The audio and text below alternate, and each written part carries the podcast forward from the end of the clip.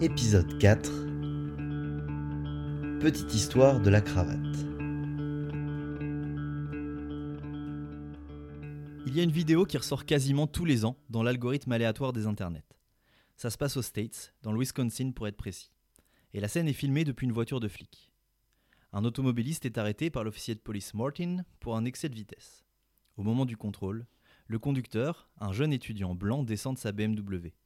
Il explique que s'il roule si vite, c'est parce qu'il doit se rendre à un entretien d'embauche. Il est passé chez un ami pour qu'il lui fasse son nœud de cravate, mais celui-ci n'était pas là. Il a donc accéléré pour ne pas être en retard à son entretien. Touché par cette histoire, l'officier décide de ne pas verbaliser le jeune homme, et il l'aide même à nouer sa cravate. Le jeune étudiant remercie le flicou et remonte dans sa voiture pépouse, sans plus de problème. La vidéo sort en novembre 2016. Elle est accompagnée de nombreux hashtags Not all cops are bastards, en solidarité avec les forces de l'ordre. Pourtant, au mois de juillet de la même année, 700 personnes avaient déjà été abattues par la police, dont une majorité d'Afro-Américains. Il faut croire qu'aux États-Unis, être blanc et porter une cravate est plus efficace qu'un gilet pare-balles. Mais l'habit ne sert pas juste de protection, de parure ou à cacher sa nudité. C'est aussi un message. Dans son travail sur la mode, Roland Barthes effectue une analogie entre langage et vêtements. La mode, et plus précisément le vêtement, n'est pas un objet réel comme un autre, explique Barthes. C'est un code véritable. Autrement dit, un système de signification ordonné. Dire que le vêtement a du sens ou qu'il produit du sens revient, pour Barthes, à reconnaître son rapport intime avec le langage. Le vêtement est un moyen de communication. Et il s'agira, dans ce podcast, d'essayer de lire sur les lèvres des nœuds de cravate sans trop jouer les ventriloques. C'est parti pour une petite histoire de la cravate, ou comment un bout de tissu noué autour du cou sert à signifier son appartenance à la caste des dominants. Première partie, préhistoire de la cravate. Trois siècles avant Jésus-Christ, l'empereur chinois King Su Hang ne craint qu'une chose, se retrouver tout seul après la mort. Il ordonne que toute son armée soit reproduite et enterrée avec lui. Il fait donc fabriquer plus de 7000 statues de soldats et de chevaux en terre cuite. 7000 pièces uniques, mesurant chacune entre 1,72 m et 2 m. Eh bien, ces statues disposent toutes d'une bande de tissu nouée autour du cou. 400 ans plus tard, à Rome, on peut retrouver un élément identique autour du cou des soldats gravé sur une colonne de marbre de 40 mètres de haut située sur le forum Trajan. Quant à l'utilité précise de cette pièce de tissu, elle fait débat. Voilà ce que nous dit, en 1823, l'auteur anonyme de Cravatiana ou Traité général des cravates. Immédiatement après l'article où le savant recteur de l'école d'Édimbourg démontre jusqu'à l'évidence que les Romains ne portoient pas plus de culottes que les Écossais, il ajoute qu'il faisoit usage de mentonnières pour garantir du froid la gorge et le cou. On appeloit ces mentonnières focalia vel focal. Les orateurs, qui par état devoient craindre les rhumes, contribuèrent à donner de la vogue à cette mode. Quant aux Égyptiens, aux Perses, aux Grecs et à presque tous les autres peuples de l'Antiquité, s'ils ne portoient pas de cravate, au moins portoient-ils des colliers, que l'on peut regarder avec raison comme les premières de toutes les cravates. Ces colliers, composés des plus riches métaux et garnis intérieurement d'étoffes moelleuses, servoient, comme nos cravates, d'ornement à la figure et de soutien au menton. En plus de faire office d'écharpe, certains théoriciens postulent qu'elle évitait également les frottements avec les pièces d'armure. C'est durant la guerre de Trente Ans que l'objet sera popularisé. À partir de 1618, l'Europe est à feu et à sang pour des raisons politiques et religieuses. En 1635, le roi de France, Louis XIII, décide d'entrer dans la mêlée. Mais à l'époque, il n'y a pas encore d'armée de métier. Les belligérants emploient principalement des mercenaires, qui passent d'une armée à l'autre en fonction des batailles et des salaires proposés. Richelieu charge deux de ses maréchaux de lever une troupe de 1600 hommes. Leur choix se porte sur des soldats croates, qui, jusque-là, travaillaient au service de l'Espagne. Bon, ils sont difficilement contrôlables et pillent un peu tout ce qu'ils trouvent sur leur passage, mais ce sont des hussards, des soldats de la cavalerie légère, ce qui veut dire qu'ils sont rapides, agiles et habiles.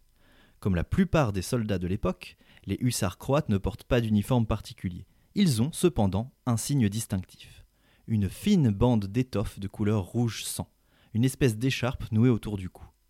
C'est une vieille tradition croate. Quand un homme part à la guerre, sa femme lui offre une écharpe en signe de sa fidélité et pour qu'il ne l'oublie pas. En France, les guerriers croates frappent les esprits, par leur ardeur au combat, on l'a dit, mais aussi en raison de leur écharpe, qui va bientôt faire fureur à Versailles, chez les courtisans de Louis XIII. D'après certains linguistes, le mot cravate serait donc la forme francisée du mot hrvat, croate, qui devient cravat puis cravate. À la mort de Louis XIII, son fils, Louis XIV, hérite du trône et d'un attrait pour la cravate. Le roi a déjà à son service un grand maître de la garde-robe, mais il souhaite qu'une personne puisse se consacrer exclusivement à ses cravates. Il crée donc la fonction de cravatier. Alors que le privilège de nouer l'accessoire au cou du roi revient au grand maître de la garde-robe, le cravatier doit, quant à lui, apporter la touche finale par de menus ajustements, sans oublier par ailleurs d'exprimer toute son admiration devant tant de splendeur. Qu'on soit clair, à ce moment-là, la cravate, c'est une large bande de tissu blanche. ça désigne autant ce qu'on appellera cravate que ce qu'on appellera nœud papillon. Il faut choisir, assortir, nouer, ajuster, et tout ça est bien compliqué. Et c'est encore l'histoire militaire qui viendra simplifier tout ça. Louis XIV est au sommet de sa puissance. Il est dans son jacuzzi quand d'autres sont dans leur jalousie. Pour s'opposer à lui, plusieurs pays européens s'allient et forment la Ligue d'Augsbourg. Au matin du 3 août 1692, l'armée française qui tient une position stratégique dans la ville de Steinkerk, en Belgique, est attaquée par surprise par la coalition. Pris de court, on ordonne à 80 000 hommes de se ranger en ligne dès que possible. Les princes, le duc de Bourbon, le prince de Conti, le duc de Chartres et le duc de Vendôme donnent l'exemple en chargeant à la tête des troupes de la maison du roi, à peine vêtues, c'est-à-dire la cravate mal nouée. Dans l'urgence, ils s'étaient contentés d'enrouler la pièce de tissu et d'en coincer le bout dans leur boutonnière.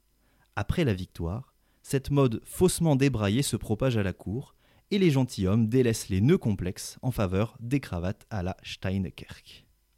Marie-Antoinette, pour son dernier portrait, avait placé une maquette de bateau de 90 cm dans ses cheveux. En 1783, elle est lassée du protocole de cour, des coiffures extravagantes, des trucs qui coûtent cher. Elle pose pour être peinte en gaule, un terme qui désigne une robe simple, en mousseline légère. Exposé au salon de 1783, le portrait fait scandale. Sa tenue est trop simple et surtout trop facilement imitable. L'écart entre la reine et ses sujets se réduit. L'ancien régime repose sur les privilèges et leur mise en scène. Le costume est un enjeu de pouvoir qui visuellement sépare les dominants des dominés, ceux qui portent des bas de soie de ceux qui portent des pantalons par exemple. Il y a un conte d'Andersen qui montre à quel point le costume est intimement lié à la posture de domination. Les habits neufs de l'empereur. C'est l'histoire d'un empereur frivole et coquet, dont les tenues superbes éblouissent les sujets. Un jour, le monarque succombe à l'alléchante proposition de deux tisserands charlatans, qui se vantent de savoir confectionner le plus magnifique des tissus. Une étoffe somptueuse, mais invisible aux yeux des imbéciles. Le roi, n'osant pas avouer qu'il ne voit rien, et ses plus proches conseillers non plus, enfile sa nouvelle tenue pour défiler dans les rues de la ville. Le monarque est au comble de la joie, jusqu'à ce qu'un enfant révèle la supercherie. Le roi est à poil. Sans ses vêtements, il est la risée de son peuple. Il est privé de l'apparat qui justifie la légitimité de son pouvoir. Début 1789, la France est dans une situation financière catastrophique, et Louis XVI est contraint d'organiser les États généraux à Versailles, en convoquant les trois ordres, clergé, noblesse et tiers-état. Sur place, la différence entre le tiers-état et la noblesse accentue les ressentiments. Aux uns les jabots de dentelle et les plumées sur le chapeau, aux autres les habits sombres et les cravates en banale mousseline. Les vêtements sont les instruments, discrets ou ostensibles, de la tension entre le pouvoir et ses opposants. En 1790, on en vient aux mains pour des questions de vêtements ou de cheveux. L'habit, l'accessoire permettent de reconnaître compagnons et ennemis est portée par ceux qui sont du camp de l'Ancien Régime, lorsque leurs détracteurs la portent noire et discrète. Le ton s'envenime, la violence éclate, soie et velours deviennent symboles des inégalités et sont décrétés ennemis de la Révolution par la Convention du 15 décembre 1792. La nation française déclare qu'elle traitera comme ennemi du peuple celui qui, refusant la liberté et l'égalité, ou y renonçant, voudra conserver, rappeler ou traiter avec le prince et les castes privilégiées. Et fun fact, après l'exécution du roi, la guillotine est surnommée la cravate à Capet, en référence à la dynastie des Capétiens. En plus des réflexions sur l'architecture, les lettres, le nom des lois, ont réfléchi à un costume civique obligatoire. Un projet qui sera abandonné par la suite, ce qui n'empêche pas qu'il est globalement mal vu de porter les habits de l'Ancien Régime.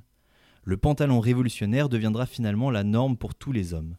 La bourgeoisie adopte le sobre triptyque costume, chemise, cravate.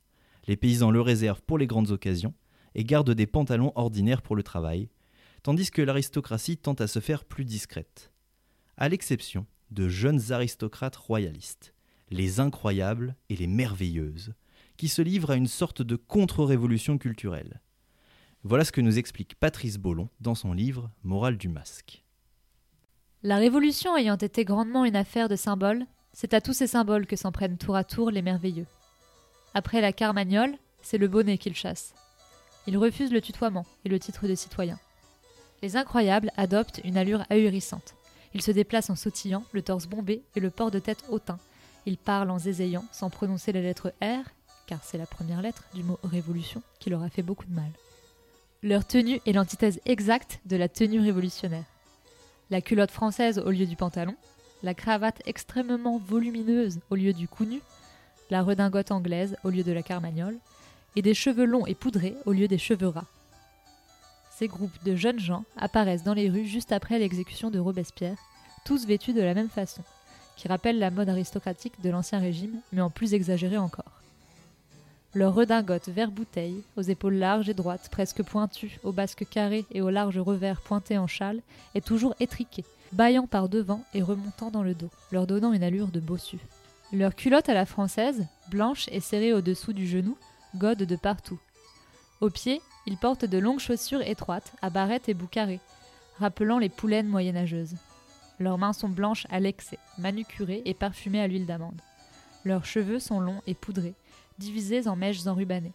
Le tout surmonté d'une bicorne en demi-lune aux bords relevés en gondole qui ne semble tenir que par miracle. Partie 2. L'âge d'or de la cravate. On peut dire que, jusque vers 1800, les hommes riches sont encore très élégants et colorés. Ils parlent de chiffon, de tissu, de coupe. Bien. À présent, on entre dans le 19e siècle. À partir du capitalisme et de la révolution industrielle, le costume du bourgeois impose la norme. Les hommes portent alors des habits principalement sombres, sauf pour le gilet et la cravate, qui restent colorés encore un temps. Ils privilégient des habits pratiques.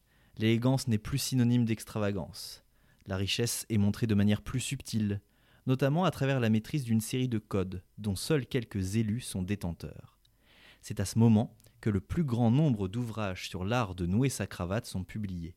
Pour en citer quelques-uns, Cravatiana, ou Traité général des cravates considérées dans leur origine, leur influence politique, physique et morale, leur forme, leur couleur et leur espèce, Balzac rédige le Traité de la vie élégante et consacre une bonne partie du livre sur l'importance de la cravate, mais le plus célèbre est certainement l'art de mettre sa cravate de toutes les manières connues et usitées, enseignées et démontrées en 16 leçons par le baron Émile de Lampouzé, probablement également écrit par Balzac sous un pseudonyme. Ces livres ne sont pas simplement les ancêtres des tutos YouTube. Ils témoignent des inquiétudes de la nouvelle classe bourgeoise au pouvoir à ne surtout pas être confondue avec les classes inférieures.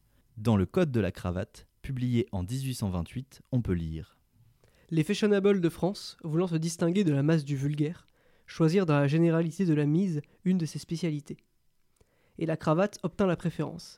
Ils estimèrent que sa couleur et la manière industrieuse dont son nœud serait formé indiqueraient assez la naissance, la fortune, l'éducation, le ton, et jusqu'à l'esprit de l'individu. Le mot fashionable sert à distinguer les oisifs des besogneux, les élégants des rustres, les citadins des paysans. Le fashionable se doit de porter la cravate, et il y a ainsi autant de formes et de nœuds de cravate que de groupes sociaux parmi les fashionables. Tout comme l'auteur anonyme du Code de la cravate, Balzac note son importance comme éminent signe de distinction sociale dans la physiologie de la toilette, publié en 1830. Après la Révolution, les Français devinrent tous égaux dans leurs droits et aussi dans leurs toilettes, et la différence dans l'étoffe ou la coupe des habits ne distingua plus les conditions. Comment alors se reconnaître au milieu de cette uniformité? Par quel signe extérieur distinguer le rang de chaque individu? Dès lors était réservée à la cravate une destinée nouvelle. De ce jour, elle est née à la vie publique. Elle a acquis une importance sociale, car elle fut appelée à rétablir les nuances entièrement effacées dans la toilette, elle devint le critérium auquel on reconnaîtrait l'homme comme il faut, et l'homme sans éducation. Et dans Cravatiana, à nouveau, Quand les cravates empesées parurent, Je conçus alors l'espoir que leur usage ne serait applicable qu'aux seules personnes auxquelles elles convenoient. Mais hélas, comment empêcher la canaille de les adopter? Il m'a semblé qu'en faisant un art positif de ce qui n'avoit été jusqu'à présent qu'un objet de caprice et de fantaisie, qu'en créant des règles particulières pour la mise des cravates, et qu'en offrant à la dextérité et à la longanimité de nos gentlemen des difficultés que la partie obscure et laborieuse de la nation n'aura ni les moyens d'étudier, ni le temps de surmonter, j'atteindrai le noble but que je me proposois depuis si longtemps. La cravate sert de ligne de démarcation entre différentes catégories de la population. Mais plus encore, elle incarne la métaphore du self-made man, l'apologie de l'individualisme, comme Honoré de Balzac l'illustre.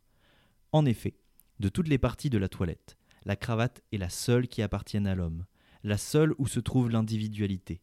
De votre chapeau, de votre habit, de vos bottes, tout le mérite revient au chapelier, au tailleur, au bottier, qui vous les ont livrés dans tout leur éclat. Vous n'y avez rien mis du vôtre. Mais pour la cravate, vous n'avez ni aide ni appui.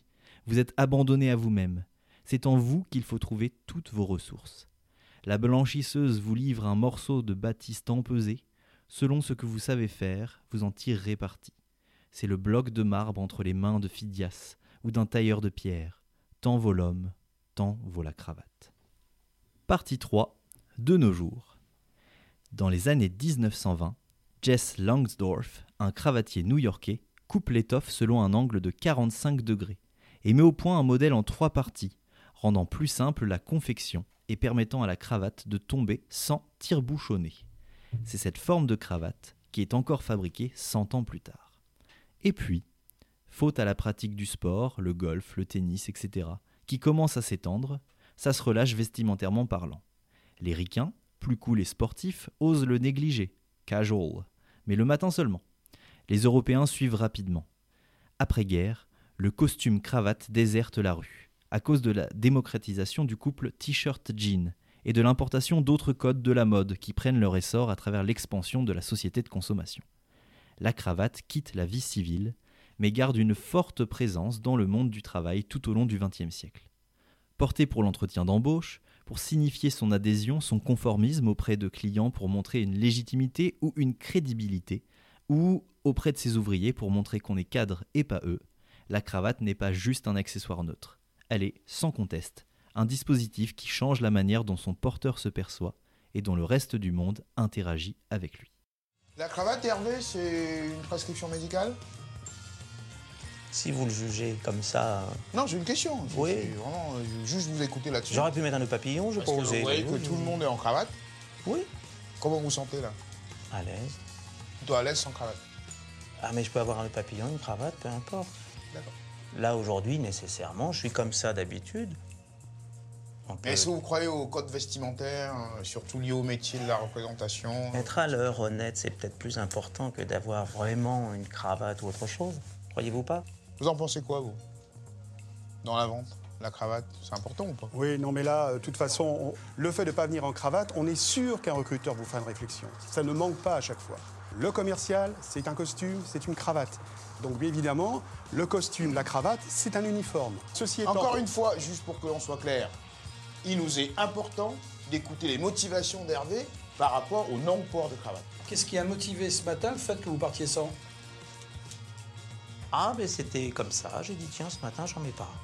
D'accord. Hervé, si on devait euh, l'aider à faire mieux, un axe de progression, Ouais, synthétiser, régler tout ça, mais on est tous plus ou moins pareil. On n'a pas fait de grosses euh, démonstrations de notre savoir, quoi. Si tant est qu'on en est un. Et puis, le monde du travail a évolué. En 2004, le World Economic Forum de Davos avait imposé aux invités de ne pas arborer de cravate. Une amende était même prévue pour les contrevenants, et cette consigne autoritaire avait marqué les esprits. La culture start-up introduit un peu de positive attitude dans les open space. Dans certaines entreprises, on continue à faire un boulot de merde, mais on a le droit de le faire en t-shirt et en tutoyant son patron. Avec la disparition d'un habit spécifiquement dédié à la tâche salariée, la frontière entre la vie dédiée à l'entreprise et le reste est gommée. Et ça, c'est pas forcément bon. Les Steve Jobs et les Mark Zuckerberg, boss respectivement d'Apple et de Facebook, incarnent exactement cette idée. Lors d'un passage à New York en 2012 pour quémander des thunes auprès d'investisseurs, Marc porte un gros sweat à capuche. Et ça, ça fait grincer des dents. Michael Pachter, analyste pour Wedbush Securities, écrit dans le New York Times. C'est un signe de manque de maturité. Le fondateur de Facebook doit se rendre compte qu'il est en train d'attirer toute une nouvelle catégorie d'investisseurs aujourd'hui. Et il doit leur montrer le respect qu'ils méritent, parce qu'il leur demande leur argent. Aux États-Unis, la querelle est cristallisée dans une opposition entre la culture décontractée des fous de la technologie de la côte ouest avec celle plus conventionnelle et formelle de la côte est. La guerre du style persiste, mais peu importe qui l'emporte, à la fin, ce sera le capitalisme qui aura triomphé. Quand Barack Obama vient rencontrer Mark Zuckerberg dans ses locaux, ou lors de son audition au Sénat après le scandale sur l'exploitation des données personnelles, Mark cède et porte la cravate. Un expert dans une boîte qui donne des conseils à des actionnaires explique Porter un costume aujourd'hui, c'est une approche défensive. On veut prendre de la distance par rapport à son interlocuteur pour se protéger. Et ceux qui portent encore le costume sont ceux qui travaillent dans les secteurs qui ont un déficit d'image, comme la banque, la politique, les services publics. Dans un documentaire sorti en 2019 intitulé La cravate, on suit Bastien, un jeune prolo, militant d'extrême droite, le jour, et animateur de laser game la nuit celui-ci essaye de s'intégrer au gratin du Rassemblement national. Mais malgré ses efforts, il dénote dans le paysage. Il ne parvient pas totalement à cacher d'où il vient.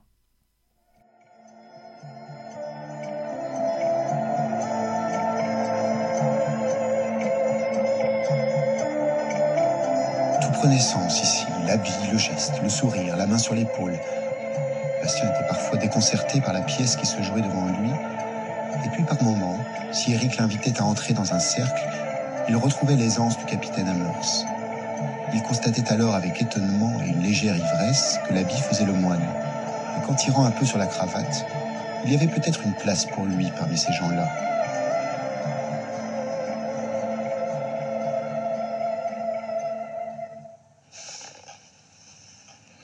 Préfères laquelle J'aime bien celle-là, mais je sais pas, écoute, je peux la mettre, c'est ça le truc.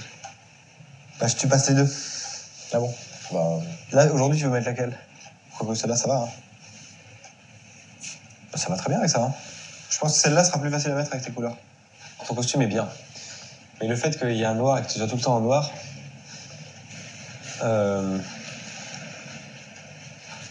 Non, mais après, il filme, je vais dire des trucs. Ça va faire des...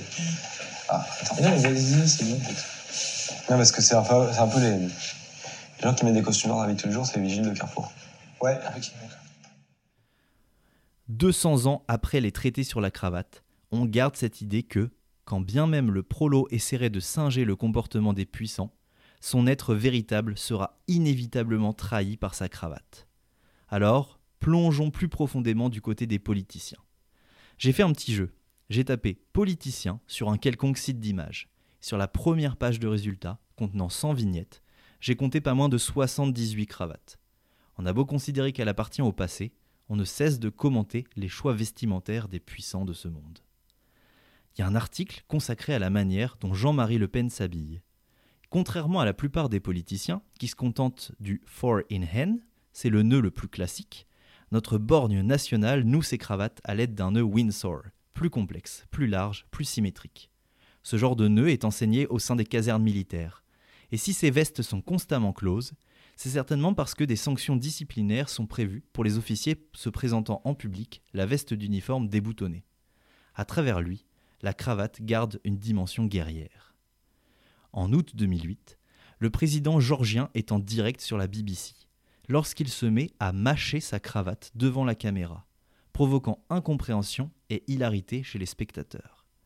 Il venait d'apprendre que la Russie était intervenue lors d'un conflit militaire en Ossétie du Sud, et on avait totalement oublié la présence de la caméra. Obligé de se justifier, le président georgien explique alors Je ne savais pas que j'étais en direct, et quand une personne reste tout seule, elle peut faire n'importe quoi. J'ai pris cette mauvaise habitude depuis mon enfance, dans la colonie de vacances pour jeunes soviétiques. J'avais déjà le béguin pour les cravates à l'époque. En 2015, le fait que le ministre des Finances grec Yanis Varoufakis ne porte pas de cravate suscite beaucoup de commentaires dans les médias français, certains allant jusqu'à le qualifier de punk. En 2019, le président philippin en visite en Russie a trop chaud. Il dénoue sa cravate et la porte légèrement de travers. Les réseaux sociaux russes s'enflamment en suggérant qu'il est encore sous de la veille. Trump, enfin. portent des cravates beaucoup plus longues que la moyenne. Selon lui, elles cachent l'abdomen et elles ont un effet amincissant. Il existe un compte Twitter qui s'appelle Trumpstease, où l'on peut voir ces cravates rallongées via des montages photos, jusqu'à atteindre parfois plusieurs mètres. Passez voir ça, c'est vraiment marrant. En 2019, il est vivement critiqué parce qu'il ne porte pas de cravate lors de la visite d'un hôpital militaire. Il répondra avec sa rhétorique habituelle. Pourquoi est-ce que je porterais une cravate? Si la première chose qu'ils font, c'est me dire Enlevez votre chemise, monsieur, montrez-nous ce torse magnifique.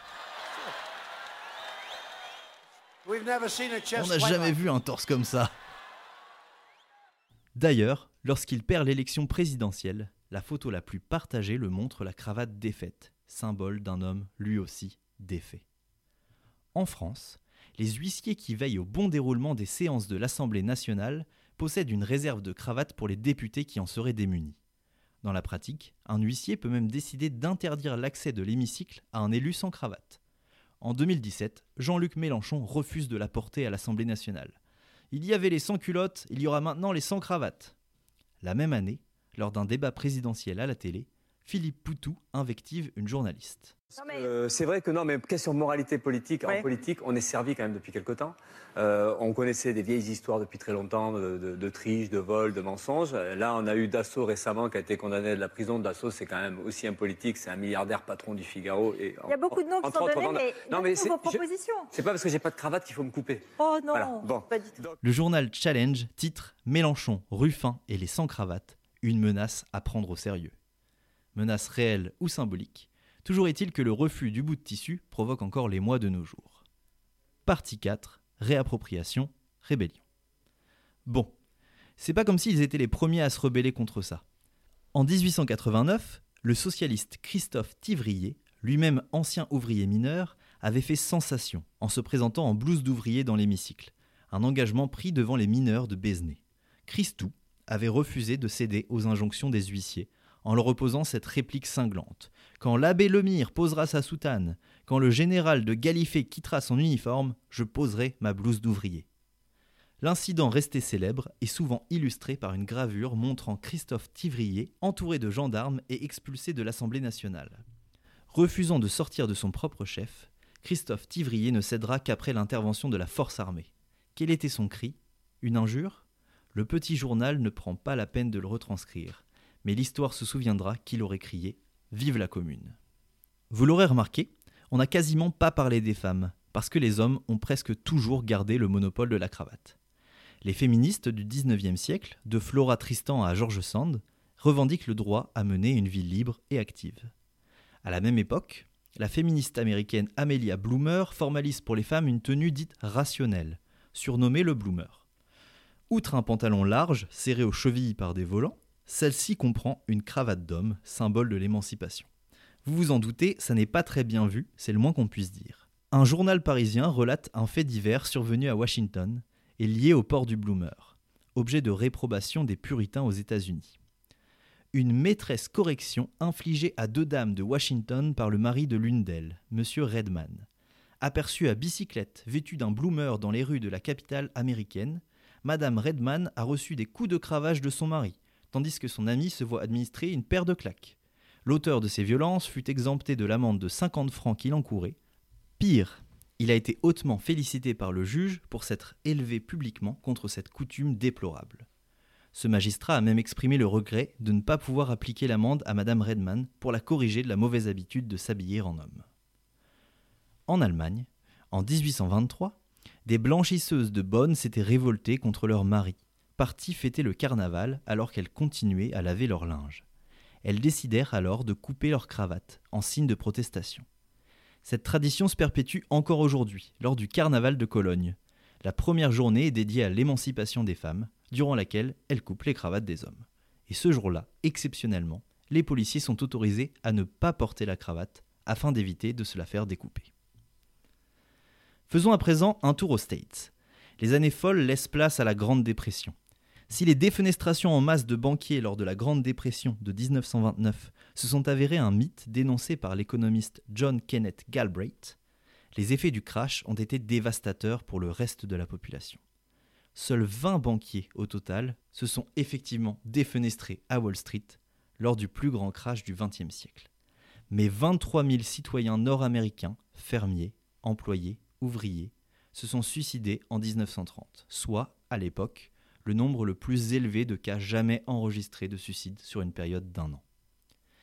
Les disparités sociales et raciales deviennent de plus en plus visibles, et lors du début de la Seconde Guerre mondiale apparaît le costume Zouti, une parodie du costume blanc, l'habit de pouvoir dans lequel se glissent les jeunes hommes, majoritairement latinos ou noirs. Le zoot-suit leur permet d'affirmer leur identité en réponse au racisme et au pied de nez à leur situation sociale défavorisée. Avec leur cravate énorme, leur taille cintrée, leur pompe criarde, ils décident de parodier le costume des Blancs. Leur principe, tout exagéré. I want a suit, suit with a wreath, pleat with a drape, shape and a stuff, cuff to look sharp enough see my sunny gal.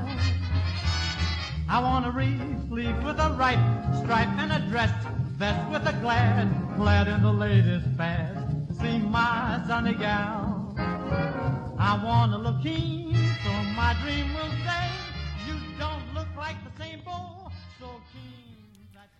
Mais pour participer à l'effort de guerre, le tissu est rationné et le zout-suit en consomme des kilos. Le porter devient un acte antipatriotique. Des jeunes sont agressés par la police, déshabillés, leurs vêtements parfois brûlés en pleine rue. Les tensions raciales dégénèrent. Le matin du 2 août 1942, José Gallardo Diaz est retrouvé mort en pleine rue. Rien ne permet de déterminer la cause de sa mort, mais la police décide d'arrêter 24 jeunes Mexicains qu'ils considèrent comme membres du gang de la 38e rue au vu de leur manière de s'habiller. Durant leur procès, l'expert auquel le juge fait appel explique que le peuple mexicain a soif de sang et a des prédispositions naturelles au meurtre, tout comme leurs ancêtres aztèques qui pratiquaient les sacrifices humains. Douze d'entre eux sont condamnés à la prison sans l'ombre d'une preuve. Des émeutes s'ensuivent et prennent de l'ampleur dans d'autres villes. En retour, les agressions se multiplient. Les soldats, policiers, ainsi que les civils qui les accompagnent sont armés de tuyaux de plomb, battes de baseball, tessons de bouteilles. Quant à leurs victimes, elles sont le plus souvent désarmées et appartiennent systématiquement aux communautés mexicaines ou noires. La cravate est signe d'adhésion à l'Occident. Ainsi, Mao a rejeté son port pour adopter la veste à col rond, veste militaire imposée à l'ensemble des Chinois. Les ayatollahs iraniens ont interdit le port de la cravate. La portée est un acte de rébellion et d'insoumission au régime actuel. Autre exemple de résistance, en 1970, le président dictateur Mobutu interdit le costume cravate au Zaïre pour s'opposer à l'impérialisme occidental. Il est remplacé par l'abacoste, contraction de abat le costume, une veste de costume sans col.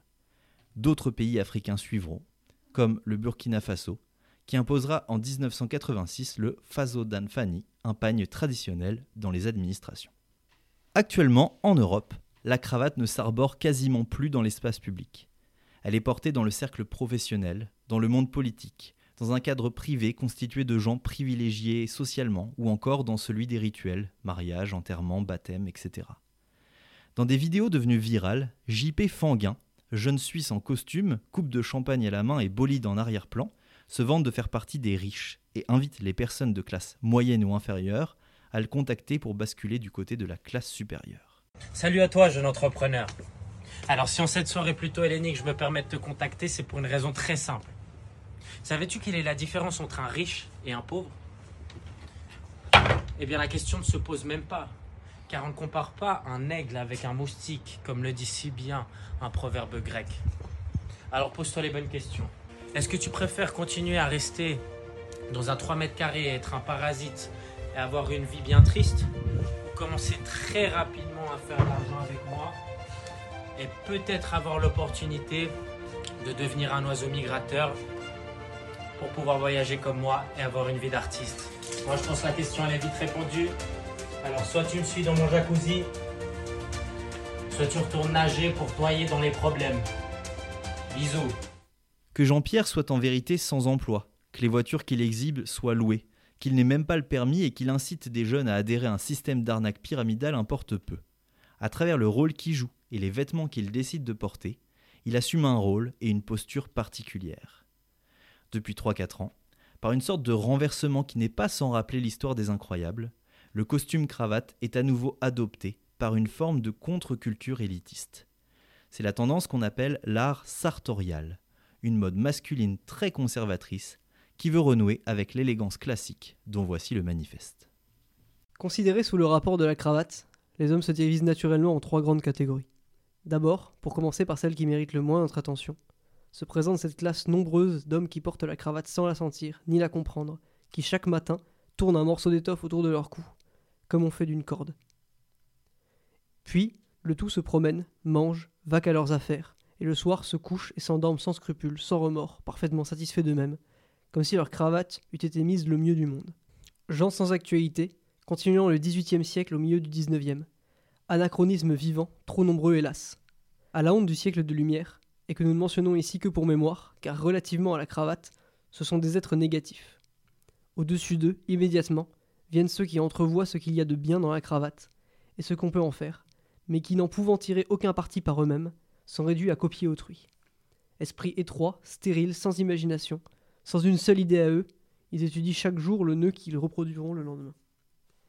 Quelle estime faire de ce servum pécus de la cravate? Je les comparerai à ces hommes frivoles qui cherchent chaque matin dans les gazettes les idées qu'ils auront toute la journée, ou aux mendiants qui vivent des charités d'autrui. Au premier rang, enfin, se placent ces hommes forts et solides par eux-mêmes, qui sentent et comprennent la cravate, qui la comprennent dans ce qu'elle a d'essentiel et d'intime, avec cette énergie d'intelligence, cette puissance de génie, départie à ces mortels privilégiés. Ceux-là n'ont ni maître ni modèle.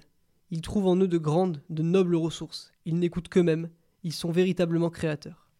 Je vous propose de laisser les sartorialistes se repasser mutuellement la cravate sur fond de mépris de classe et d'écouter un peu de punk rock pour terminer. Le groupe s'appelle Intenable. Bisous bisous.